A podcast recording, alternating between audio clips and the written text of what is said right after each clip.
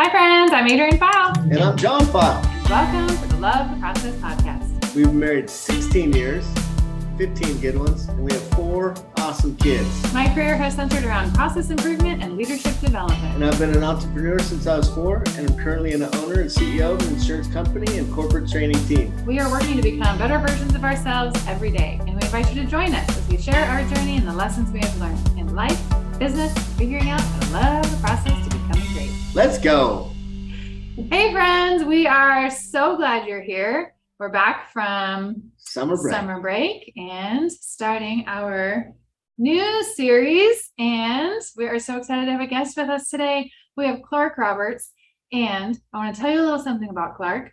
Clark does not have vision the way that we normally do. And that has created a beautiful story that God has gifted him with. And I want to hear a little bit about that. And that's what we're going to talk about today. And we are just feeling very blessed and grateful to have Clark with us today. Clark, you want to give us a little info about who you are and what you love? Oh, who I am and what I love. Well, my name is Clark Roberts, Executive Director of a nonprofit called Ultimate Vision, where through my God given gift of sight loss, I get to give clear vision to create future leaders to see their potential through a lens of kindness, compassion, and empathy. I'm married, have two incredible kids, two beautiful granddaughters love to be outdoors, love adventure, uh, avid tandem cyclist, snow skier, water skier. Don't let things really get in front of me and cheer, you know, stop me from going out and having adventure in life and having a fun-filled, exciting life. That's so beautiful. Uh, okay, so Clark was actually um, one of our students. So he was in One Mission Mindset last April. spring, last April. Yeah. And so he got to go through that with John and Jeff. Yep. Yep. Yeah, on this mindset. Yeah. One mission mindset. Yeah. It was T- fun. Tell us, yeah, tell us, tell, yeah, tell our listeners a little bit about that journey and the, the journey you're on now. I love the kindness, compassion, empathy. Tell, I mean, Clark is very wise. My goal today, my goal is to extract as much uh, of Clark's wisdom as I can. He was a, uh, they were a joy to have uh, go through one mission mindset um, curriculum, but I really would love to hear, you know, what you've been up to since and, and what maybe Wow. that journey was like for you as well. Well, one one of one of my big key takeaways that I took out of one mission mindset was writing down or the value of writing down gratitudes of each Mhm. day. I am a very grateful, thankful individual, and as Carrie and I were, uh, my wife were driving driving here today. She goes, she says, you know, part of part of gratitude or part of your gratitudes are what she and I call how good is God. Hmm. Uh, and it's something that that we have done ever since we I don't think we might even have started before actually just before we got married. God would do something. We'd call each other up and go, How good is God? Click. Or send each or send each other a text. And the other person would have to call and find out, okay, what has God done now? What has he done? You know, because all these things would happen that we weren't expecting. Might be little things, Mm. might be big things, but I mean, they are part of those things that are, we're grateful for. Mm. But the one thing that I struggled with going through a one mission mindset was why or what is the value for an individual, for me as somebody who can't see, to write these down? Because part of what you guys stress in, in the gratitudes and the MITs is the fact of being able to each day look at them and read them. And I'm like going, I don't need to write them down. Well, one day during during the course, I just figured, you know what? I'm going to start this and just see what happens. Hmm. And so from that day, about the end of April till today, I've been consistent. I mean, yes, there have been some days that I have missed, Mm. but I pick it back up as soon as I remember, go, oh, gratitude, gotta go do that. My, now my MITs. Not so consistent, especially with writing them down. Mm. I, I, I- I struggle with my task list. But it, when I notice that when I do write them down and go back and have a chance to look at them as far as what has been accomplished, I'm like going, wow, Hmm. What a, what a great sense of, of accomplishment to see what actually has gotten, gotten taken care of. You know how many Warren Buffett writes down a month? No, Three.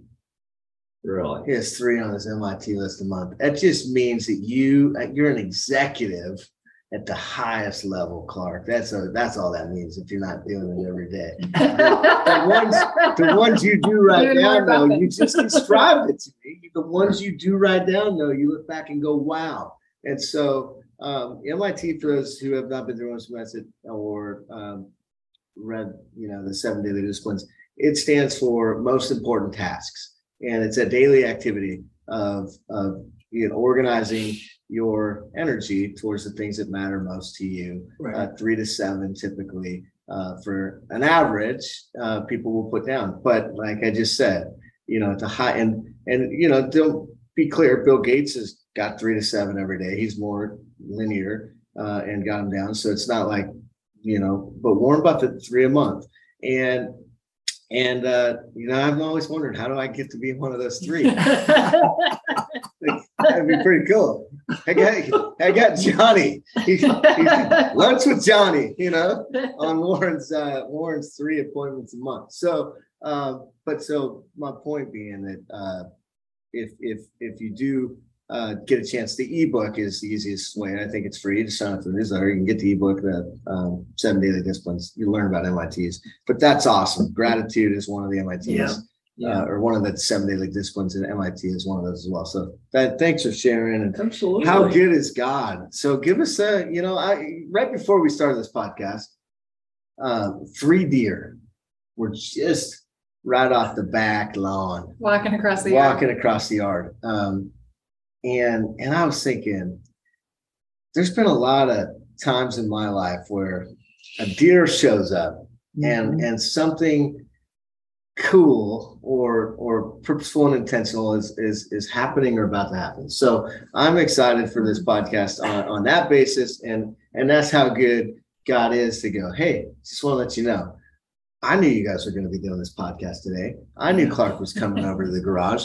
I knew you guys were going to have a nice cup of coffee together and you're going to talk about kindness compassion and empathy. And and i need all three of those uh, in abundance uh, in this day and age. And, and, I, and I think a lot of our listeners um, do as well. You know, my kids, our kids have just gone back to school, Right. and uh, one of them is now at sixth grade, and I have a curriculum, um, Seven. sorry, seventh grade, uh, called LTP. Thank you called LTP Academy, um, which we're starting uh, with middle school kids, and and one of Hmm. my core ideas, virtues is is be kind. Right. You know, and and I've actually said like when our kids are are 18, there's like four or five things that I want them to to know how to do. Mm, One is to learn to learn, right? Okay. One is to be able to speak effectively Yep. be able to advocate Yeah. effectively for solutions and ideas that they come across. But another one is be kind. So I would love for you to expand on, you know, your your mission of bringing kindness Mm. uh, to the world. kindness. Sometimes kindness is is just you know understanding and and being grateful for the individual that that you're there with, or it might be somebody that you know for for whatever reason opens the door for you. Mm. Not because you need to, but they say, you know what? Hey, let me get that for you. You've got your hands full. Let me let me let me open the door for you Mm. kindness at times is you know you're standing in your your in the line of your favorite coffee shop wherever that coffee shop is and you, by the time you get up to order your coffee and you're asking how much to owe, and they go, don't worry about it. Guy in front of you got it. You're like, Mhm. what?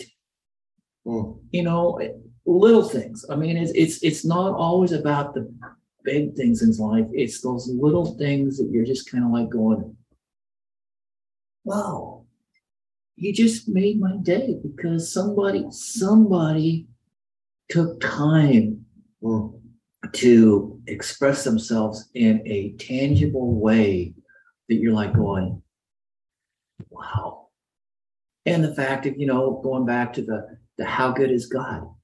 Sometimes those things, I mean, they're, they're just, they're just little things, but it's, it's little enough that it, that it's, that it means something and it's, has value. And you're like going, I wasn't expecting that to happen today. Yeah, but it happened and now and now you're going whoa. Yeah, whoa. But you know god is god is always there doing little things. I mean you you basically say you know three deer. Yeah, three incredible deer walking across your back lawn. And they're like saying you know what? Hey guys we live here too. And, and take note you know i'm just kind of like sharing a little bit of goodness for you in this particular day. But it's also sometimes it's about taking time. Yeah, take time to enjoy what i've given you don't be in such a hurry Mm. that life just passes by or passes through your fingers mm, mm. So, you know, one of the things I teach the kids or try to teach the kids uh, is the idea that you just kind of described is what do you do for people who can do nothing for you?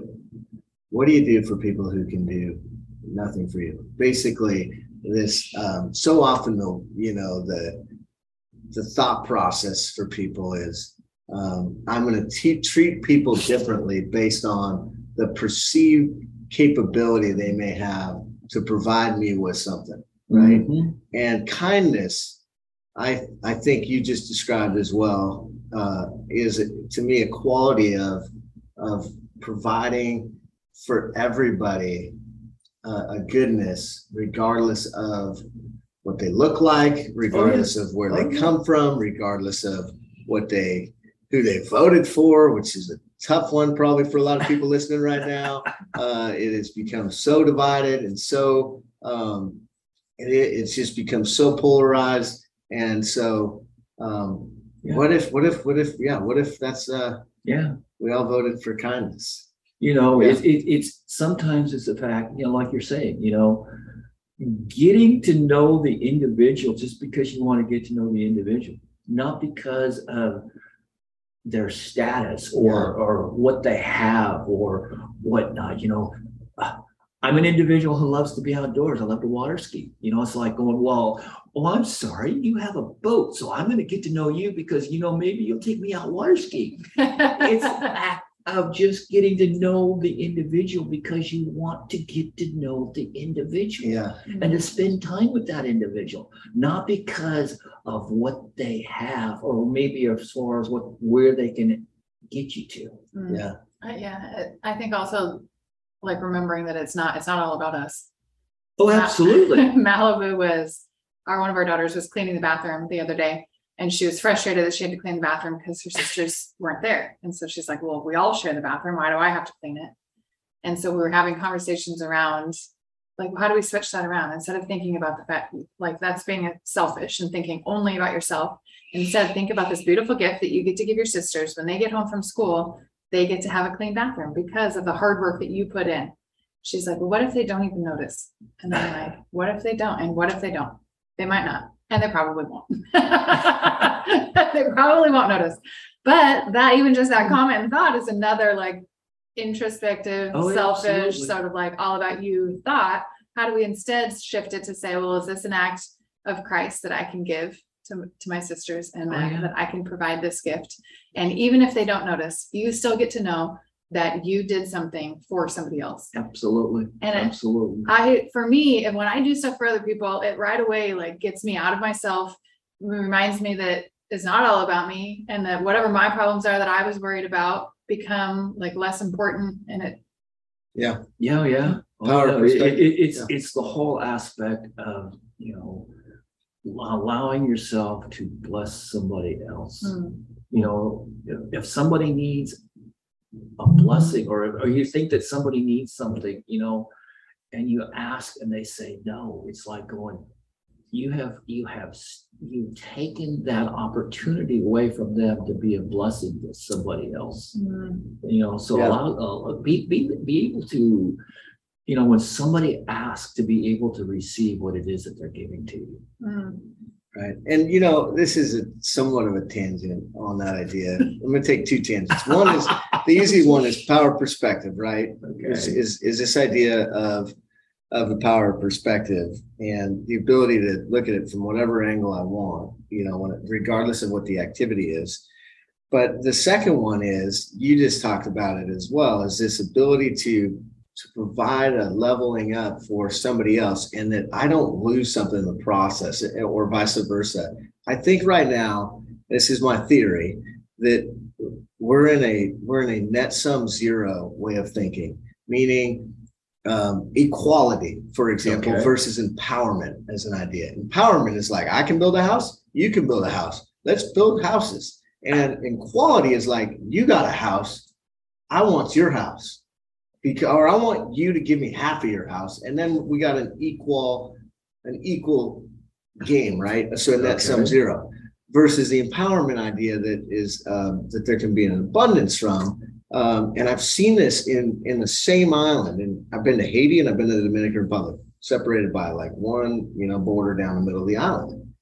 And the mindset is different in these two countries, and the result is different in these two countries. And so, how do we how do we teach how do i teach my kids? You work with kids a lot speak in schools all the time and and uh and i'm sure that's going to be kicking up for you this fall. But uh how do you teach that idea? The idea of empowerment that that, that if i look at it from this perspective of just adding good to the world will be will will actually benefit me like it what's crazy is it actually works that way Yeah, it actually benefits you both from a health perspective, Yep. from a stress perspective, from a longevity perspective, from a material perspective. Like it actually long run benefits you um, if you can if you can understand that concept. Yeah. How do you teach that out? I think it's, I think it's by making opportunities available to, to, to kids and to people. And like Adrian was saying a little bit ago, it's, it's the fact of not looking at it as just what is it doing for me? You know, not being selfish, but being willing to, to share who you are, what you are, and what you have to give to others. And allowing those individuals to see what it is that you're doing and giving them opportunities. I mean, it's like, like working with kids. Kids in the school. Kids basically look at look at somebody that's maybe have a little bit of a challenge. They're like going, what can I do? Or can I do? You know? And and in some some schools now, in the elementary schools, they have what's known as a buddy bench. Somebody might might not have any friends, but if they see somebody sitting on the buddy bench, it's the fact of going, okay, I can go over and be his friend for a little bit. Mm. And maybe just, you know, maybe just talk to him or invite him to come sit with me for for lunch. But it's the fact of being willing to step outside of who you are and give a little bit of yourself to somebody else so that they have an opportunity to uh, know that they're valued, they're worthy, and that you can share with others. I mean, so much of society today is all about me, all about me, what I have or what I can get. But the fact of looking at it going, okay, I've got this. What if I share this with those people over there? Mm. Not because of what they have or what I'm going to get from them, but just because I want to share with them. Mm. you know, funny. So I just heard this joke on that me, uh, and it was Shaq at at uh, Kobe's funeral, and uh, he said, you know, Phil Jackson came up to me saying, Kobe, all these guys are complaining because Kobe won't pass him the ball, not passing the ball, and uh, he said, uh, so I would Kobe, I'm like, hey, these guys, he's like, man, they need to be working harder or whatever. Da, da, da. And he goes, uh, he goes, hey, he goes, there's there's no uh there's no I in team, Kobe. And Kobe said, I know Shaq. He goes, but there's an ME in that son of the gun. And, and so like we we will find ways even, you know, to uh we'll find ways, you know, to rationalize, I guess, and and uh long live Kobe Bryant, but you know, um RIP Kobe Bryant. But at the end of the day, um it's very challenging and here's what I'm driving at. It's challenging in a competitive environment. It's and and and and so United States of America, these kids are going to grow up. My kids are going to grow up into a globally competitive marketplace, and and they are. And and I'm not naive to that fact. And and I want them to be prepared uh, to compete, but I want them to compete in a way that you, you you're describing. They can compete in a way where they understand that um, they can add value Right. to people and and bring them up, level them up. We talk about that a lot in our companies. Level up, level. How, how do we help people level up? Like if they're here, help them get to here. And and everybody's on a different spot, you know. And so you talk about the buddy bench. It makes me think of these cement benches we had at Crystal Springs Elementary School. And when I was on the buddy bench, it was not because I was looking for a friend. It was because I'd gotten in trouble. So so we had, and that's what I think of when I think about the buddy bench. But but but what a great metaphor potentially for us all to look at. Like when somebody's at a party and they're by themselves. Mhm. Your wife does a great job with this, by the way. She's sitting over here. She does. Carrie does, does a, just a just a fantastic job of looking for somebody who who and engaging in them and and making them feel special and loved and important. You know, and and so um, it's Well, I think in order to do that, you have to notice them first and acknowledge that, like, you have to notice them. You have to look outside yourself and you have to see that there's somebody Right. that's doing something different. You know, one of our, one of our kids does cartwheels all the time, just consistently doing cartwheels. And sometimes she forgets to pay attention to what's going on around her in order to be able to like know that she's about to run into something and hurt herself because she's not paying attention to anything else other than the fact that she wants to do a cartwheel in that moment. And so how do we, you know, how do you teach that that to pay attention to stuff other than yourself? Yeah, then that's the, the opportunities. So I like the buddy bench, um, but creating opportunities Right. and and and then noticing, um, you know, and then this idea of compassion and empathy. I mean, how would you? These are three sisters in a lot of ways: kindness, compassion, empathy. Right. Uh, if I was to look on the scale, you know, just judge myself on a one to ten. Okay. Okay. I'm I'm like a I'm hot, I'm decent on kindness and I'm decent on compassion and and uh, empathy. I'm not as good. I'm not uh, I'm not as good on empathy. What would you say, Adrian? Where's your You mean for you? yeah me. Nobody cares, work harder. Yeah, yeah. We got sir, you know, it's just on the trail with Derek.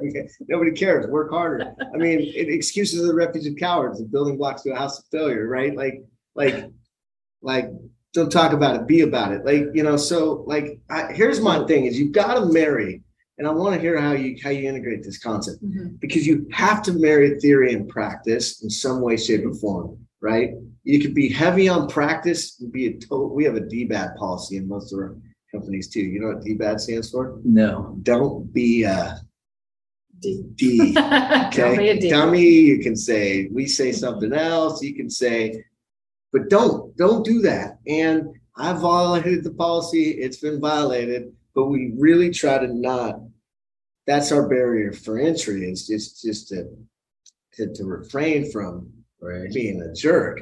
Um, but that's as far as we can go. But at the same time, like my point is to say, like, there's actions that got to be taken Mhm. in order to tend to the garden, whatever that is for you, Right. and whatever that is for the kid, whatever lane they're going to run in, Mhm. um, along with this ability to really understand, you know, where others are coming from, et cetera. Well, I think, I think when you come back to, to empathy, it's trying to understand people in today's society and, and even going back, I mean, but yes, in today's society, people are uncomfortable being with somebody who is different. I mean, and, and how do, how do you get comfortable? By having opportunity to be in and around them. Sometimes, you know, take, take an individual that doesn't have any legs or lives their life in a wheelchair because of whatever happened. Yeah. People, people are uncomfortable, uncomfortable with them. How do you get comfortable? By providing opportunities to interact with them and finding out real quickly that that individual is really no different than anybody else. Hmm. The only thing that is different is that, well, for me, I've got broken eyes. My eyes don't work physically, but the rest of me does. The rest, you know, and I am a living, breathing human being that wants to go out and interact and enjoy and enjoy life. But at times, some there are sometimes that people go, uh, "Well, you're blind and you can't do that," or you know, this individual only has one leg. My very good friend Barry, who lives, you know, lives in a wheelchair. First time I met him, we're at, we're at a meeting at uh, SeaTac Airport, sitting at desks. I didn't realize that he was in a chair, but it didn't matter. Once I finally met him, it didn't matter. Right. One of the other guys, Hugh, it didn't matter that he only had that he was a single amputee from just above the knee. Didn't matter. Right. And, and probably one of the greatest questions that a fourth grader asked me several year, years ago in a presentation, Q and A time. She says, Clark or Mr. Roberts, she says, is there anything good that's come out of you being blind? And I'm like, oh, whoa, where'd that question come from? And after thinking for a minute, I go, yeah. When I meet people, meet individuals, wherever it is, I don't do the self check, self judgment going, you're too tall, you're too short, you've got crooked Mhm. ears, you've got green hair. What is the fact of going? There's an individual inside each indiv- each person that a lot of times people never ever take the time to get to meet or to understand or to know because they do the self judgment, self check. No, don't want to. Hmm. So could you speak to, because you haven't been blind your whole life, right? Correct. And so I'm curious to hear what gains, you know, uh, as you talked about on the very front end, that, that the, that the gift, you called it, Yep. you know, what gains did you see from, uh, or experience, no pun intended, okay, did you, did you experience, um, by, you know, losing sight? Like, like, like, what are you more attuned to? Because that's what I've, you just like you talk about, like Russell Wilson, he would not be as good as he is if he was six foot two. I just don't believe he would. I believe he's as good as he is because he was five foot eleven. Michael Jordan, the hot, tallest person in his family, was like five ten. He likes to say the mailman was, you know, six seven. So like, like, He just like willed himself he was- that tall. he was goofy tall, right? And so like it was like, well, what are you gonna do? Well, play basketball. And then they cut him, and then he really got a chip on his shoulder. But like, so what, you know, for you, Clark, I'm curious to hear like the, the progression, yeah, of of the things that you really got sharper at Mhm. with all the things that God has given you. Well, you know, I, I, I, you know, first, first of all, I come back to the fact of taking time to really truly meet people. That's one of the things that I've picked up on and do since the fact of not being able to see. Listening. I will be accused and I plead guilty of being being out in public and listening to conversations that I might or shouldn't be listening to, but I found out some great things. So you're a people listener. I am a people listener. Let's I am go. not a people watcher. I'm I a am people pe- listener a little bit. people- I love people listening. listener. I mean, you can be sitting in a restaurant, you're going, oh, we were, we were just over. That's awesome. We were just over in Coeur d'Alene at Carrie, Learn a lot. with Carrie's family. And I'm outside of her parents' house and her cousins are there. And there's, there's people on both sides of me. And I'm kind of sitting in the middle and there's two conversations going this way, back and forth. And I'm like going, okay, so which one do I really pay attention to? Because that conversation over there is great. This one over here, I'm picking up some things over here. And I'm like, well, okay, fine. I'll, I'll kind of process all that. One of the, one of the things that, that also I Hmm. do that blew my wife away on our very first date. We're walking out of a grocery store, picking up some coffee to go back to my apartment. And Carrie, my wife, mentioned something about her birthday. And she says, what are you doing? Oh, I'm cataloging. I'm putting that information over in my memory bank because it might be beneficial for me someday. My wife, if they're seeing things that she needs to know, she going. You remember that? I just go, yeah. Or she'll ask me about somebody's phone number or address or, or this and that because it's stored away in my memory bank. Hmm. You know, and, and a friend of mine years ago, he goes, he says, Clark, he says, there's parts of your brain that function that I don't know that I even know how to get into. Mm, You know, so just all of that. But I mean, one of the other things that I, that I really pay attention to is how things look, even though I can't see them. Hmm. Um, and there are times that that gets me in, in what I call sneaker waves. There'll be these emotional aspects that hit me and people and my wife and my family will start to see it because I start getting very, very emotional over it. Hmm. But it, because it's from the fact of not being able to visually see something, but then having it verbally described to me so that I can appreciate it and still be in that moment and Mm. still be there. Hmm. I mean, there are some things that still hit home as far as like pictures and, and those types of things, but it's the whole aspect of don't just, you know, I don't go there, but I get hit with these, these, these emotional uh, sneaker waves that, that kind of take me there. But it's like when they happen, not being taken clear out to the deepest end of the lake and not being able to get back. Mm.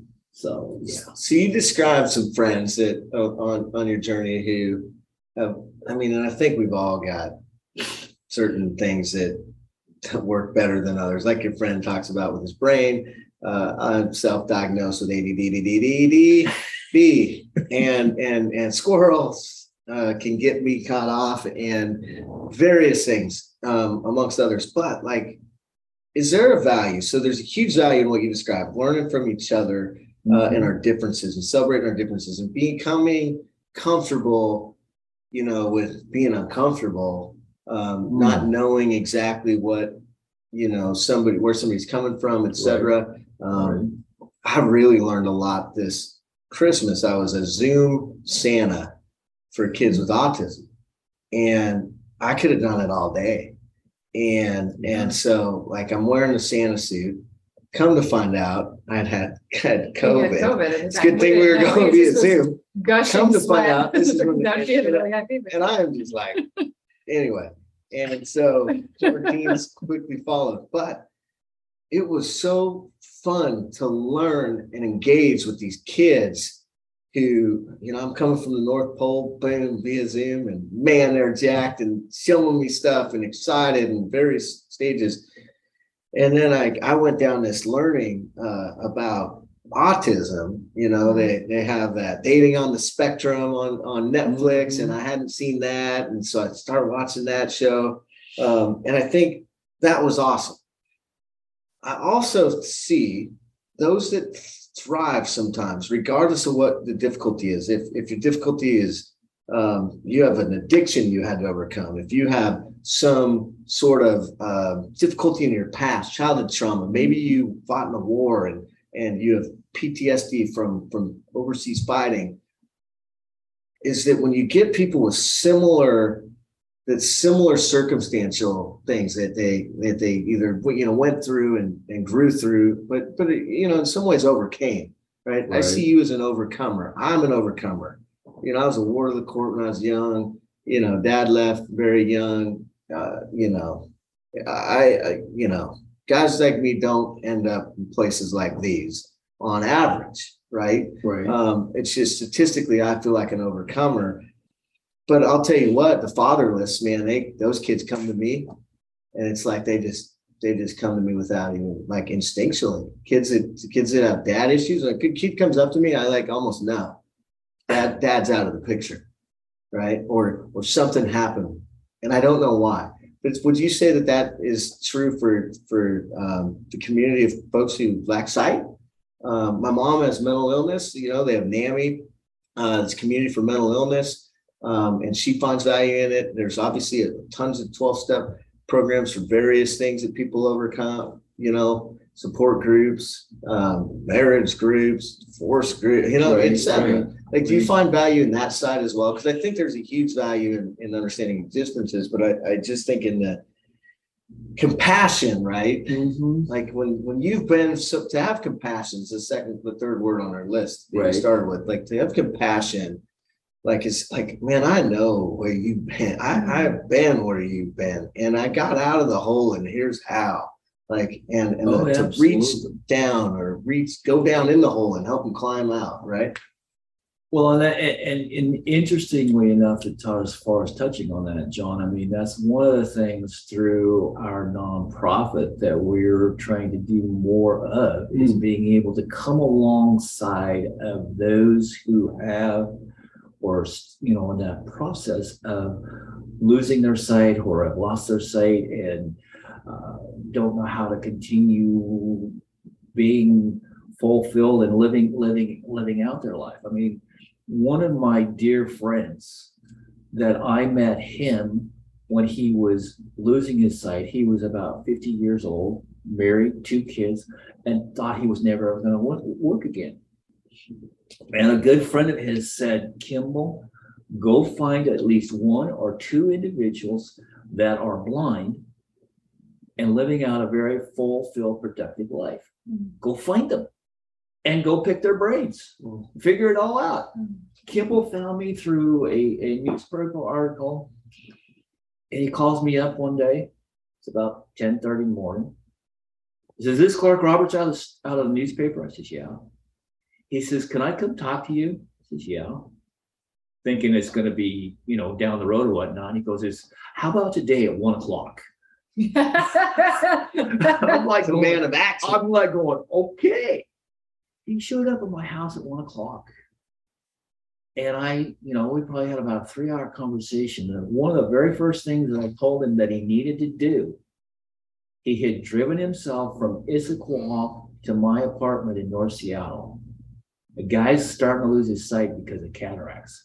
I said, Kimball, here's the first thing you need to do. It's going to be probably one of the hard things. You get yourself home and you hang those keys up. Mm. And you know, and the thing is, he and I still have a incredible relationship, and not just with he and his wife, but with his two daughters and their mm-hmm. families. And because I took time to build a relationship and to help him to understand what it was and how that he could continue moving forward and still be productive and still enjoy life. And he went on to continue doing what he had been doing before he started to lose his sight and had a very fulfilled, exciting six-figure income. Mhm. So, you know, it, it's it's wanting to to come alongside of the people. And yeah, I don't I have broken eyes, but teaching people or showing people and helping them understand that just because certain things happen in your life, life doesn't stop. You can let it stop if you want it to, but it doesn't stop. You know, and, and, and working hard to try to understand, to help them to understand what can I do to make it possible so that I can still go do what it is I want to go do. Mm, mm. Clark, that's awesome.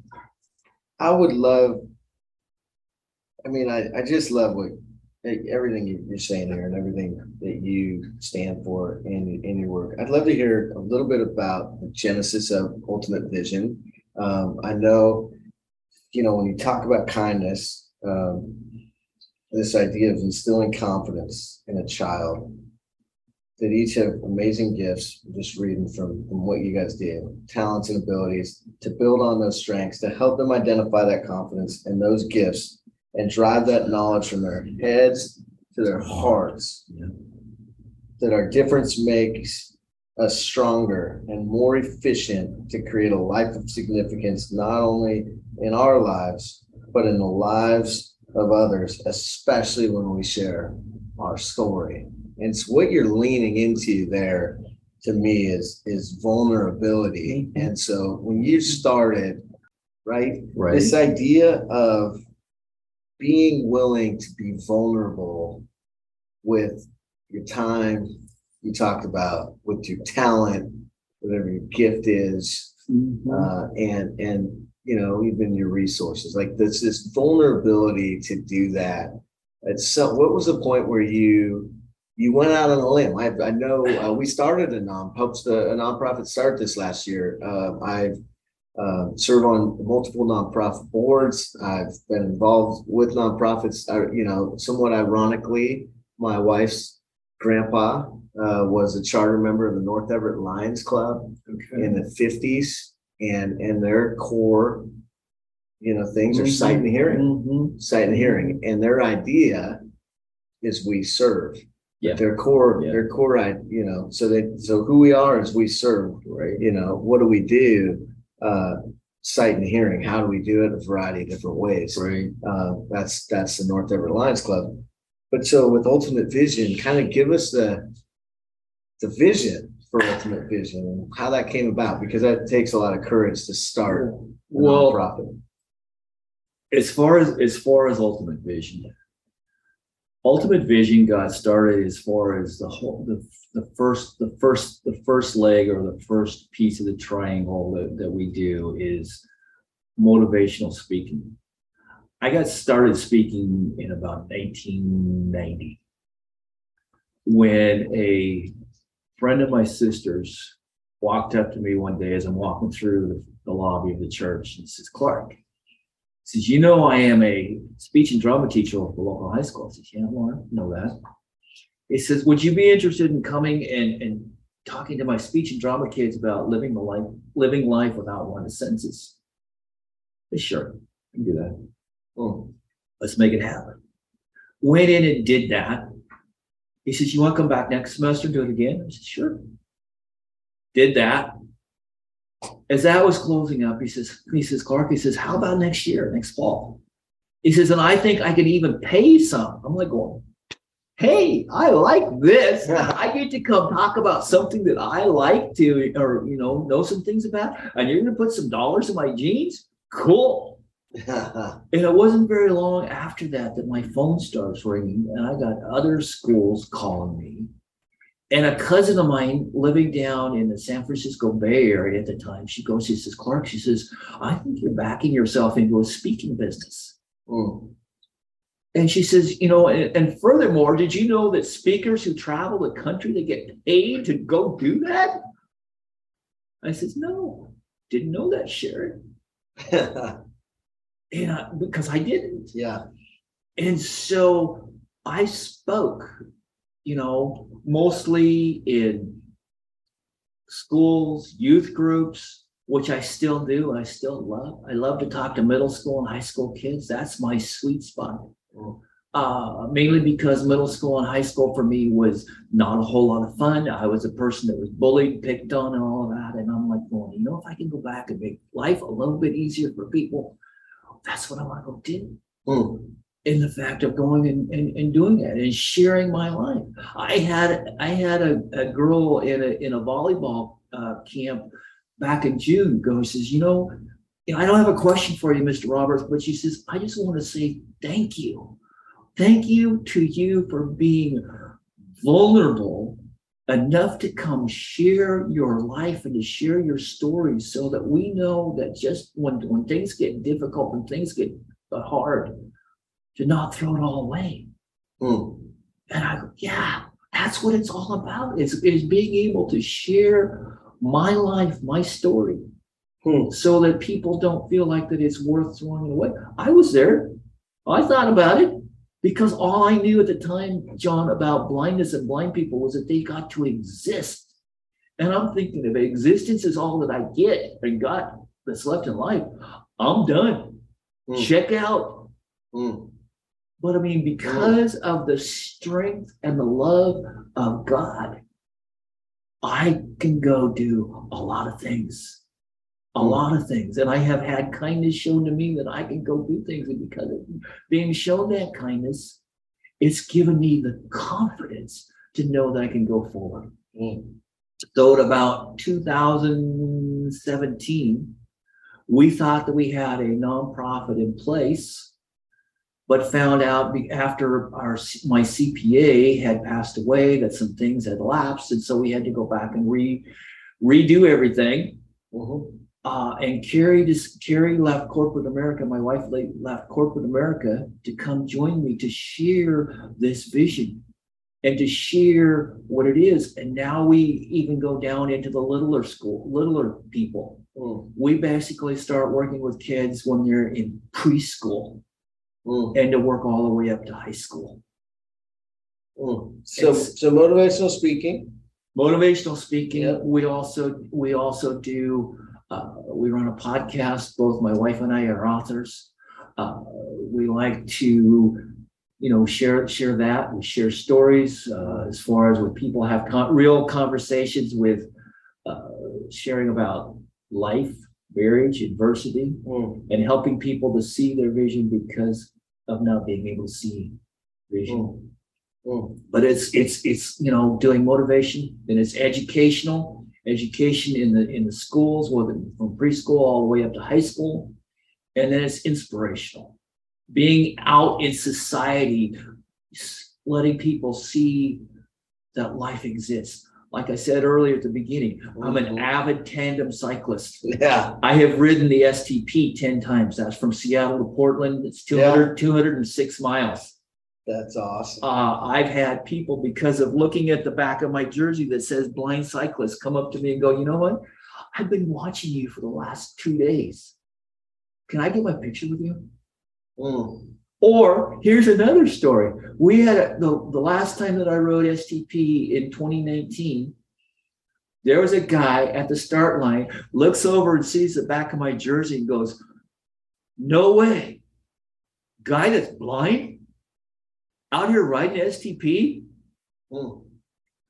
Dustin is now a very, very good friend that we interacted with him many times during those two days uh, because of certain things that happened.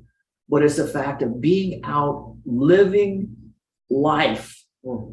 You know, we've even you, we, we've been out on the streets when kids from from presentations come up, mom, mom, there he is, there he is, the guy with the dog that I told you about in our school.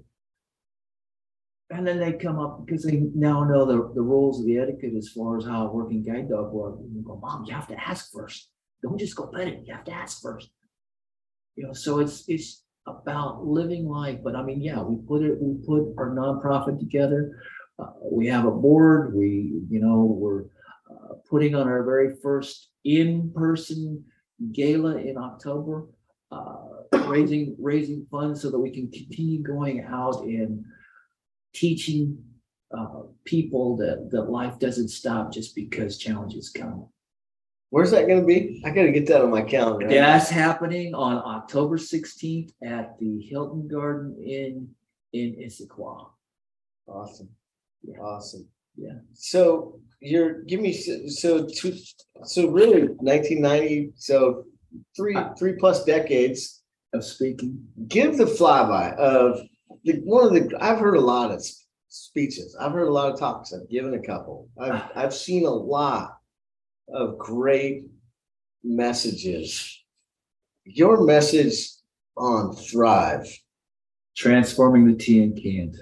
it was awesome.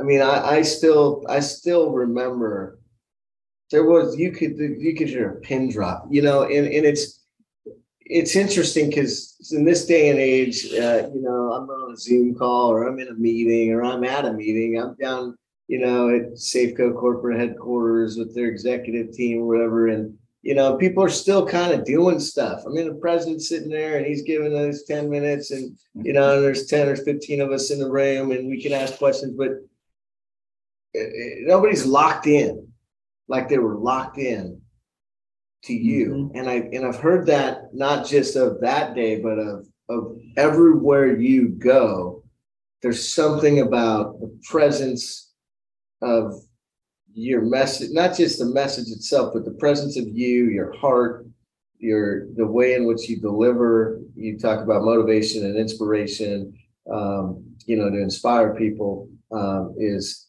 what a gift that you've been given, and and that Yeah. I, I I'm a big believer that anybody that's listening should, if they need somebody, want somebody to come talk, inspire, motivate their people, not just in schools, but I believe in at the corporate level, all the way to the C-suite.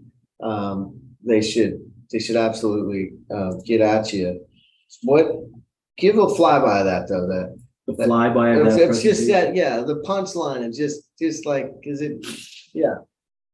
This won't do justice, by the way, but, but I'd love to just give our, give, give our listeners just a little bit of, of that. Well, okay. I'll give you a little bit. It starts this way. Close your eyes.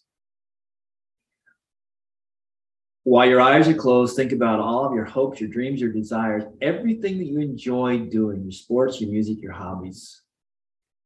And then a doctor steps into your world and tells you that the next 15 years, you're going to lose your sight. Nothing that you can do to change or alter the course other than to accept it or to reject it. What are you going to do? You may now open your eyes. And then I walk them through the day that I found out as an 18 year old freshman that I was losing my sight and had to decide what it was that I was going to do. And the presentation that, that John is talking about is a presentation that I titled Transforming the T in Can't. Because as I started moving forward, every every time I turn around, I get an idea of something I want to do. Somebody go, you can't do that. I got real tired of hearing that word. You can't. He said that we're going to fall on your face and break your nose. And then a very good friend of mine, actually a, a pastor, he and I were counseling, doing some counseling because of things that were going on. Mm. He goes, he says, Clark, how do you know that you're going to fall on your face if you never and break your nose if you never ever try? Hello. Mm. And it's so true. If you never ever try, how do you know what you can or cannot do? Mm. Don't let people tell you what you cannot do until you've had the opportunity to try. And there's five major points out of the presentation. I can try. I can trust. I can be teachable. I can thrive. And I lost the last one. Uh, You know the word can't. You know the word can't. You know what happens? if You say the word can't in our Yeah. house. You know what happens? You What? do push-ups. I, I gotta show you the video. I'll show you the video. I'll try to put it, I think I posted on Instagram or something, but you, I don't even know if I did. You get three push-ups and Tiger likes to do five. Five. If Five. he says the word, you got push-ups and he goes one, two, three, four, five. Five push-ups for saying that word in our house. And and that's I sat right up. I sat right up when when that was the heart of your message because I really, really believe that that is a message that is so transformative Mhm. that it's so transformative and and and then you also hit on this idea that I remember for me, it was not sight and it wasn't nearly as life changing, but it was when I knew my hair was going away. Okay. And, uh, and see, You don't it's have gone. hair? Nope, it's gone. So, and so pretty much. And, and I remember I was about twenty delivering Okay. pizzas for Little Caesars for Ray up in Bellingham. Maybe I was twenty-one. And I looked in the mirror and I saw my hairline starting to fade off. And I go, dang it. I'm gonna go bald. I'm gonna go bald. And and but there's that's a small one, right? Right. There's there's there's loss of life, there's loss of sight, there's loss of relationship, there's Yep. loss of hopes, there's loss of dreams, there's loss that George Strait writes a song. It might even have been an album called Always Never the Same. Always Never the Same. And what a very powerful way to start in any circumstance of talk because the constant is change, right? Mm-hmm. I talk about the D's a lot with people. You know, the D's that what are you going to do in the D's? To death, to disease, divorce, disappointment, difficulties. What are you going to do in the D's? That is the hallmark of the trajectory. And what you just described, um, you know, I, and I'm a Forrest Gump connoisseur. Just because you didn't know, I did my ninth grade project, I think, on, or maybe it was seventh, I think it was ninth, in middle school on Forrest Gump, Okay, the movie. yeah. I said, I'm gonna do it on Forrest Gump. But I love the part, I love the scene in there, the, the kind of the process that Dan, you know, goes through when he loses legs, right? And he's like, that was my destiny. I'm supposed to die out there. And, and you know, like everybody I was supposed to die and you wouldn't let me die. And, you know, and, and he, and he, and then he, he shows up at, at the, uh, at the wedding, right? With legs and and prosthetic legs. And he invests their Bubba Gump money in in the fruit company Apple. And he says we don't have to worry about money no more for us and he goes oh that's good one less thing. And all these little lessons but man the thing that I think about in there that you're talking about is when that critical moment comes where you got that call you know where it's like it's mm-hmm. always never the same Mhm. after that, I mean, you walk into that doctor appointment Yep, in one state of mind, in yep. one state of being, and and it was always never the same. Um, but your choices, Yep, you Yeah. remained in control of. In Advanced Search for Meaning, Viktor Frankl. You ever read that book or heard of it? Oh man, Van, Advanced Search for Meaning, Viktor Frankl. Nine days after he gets released from the Holocaust, he writes the book Mm. within two weeks of, of surviving the Holocaust, he writes a book, Man's Search for Meaning.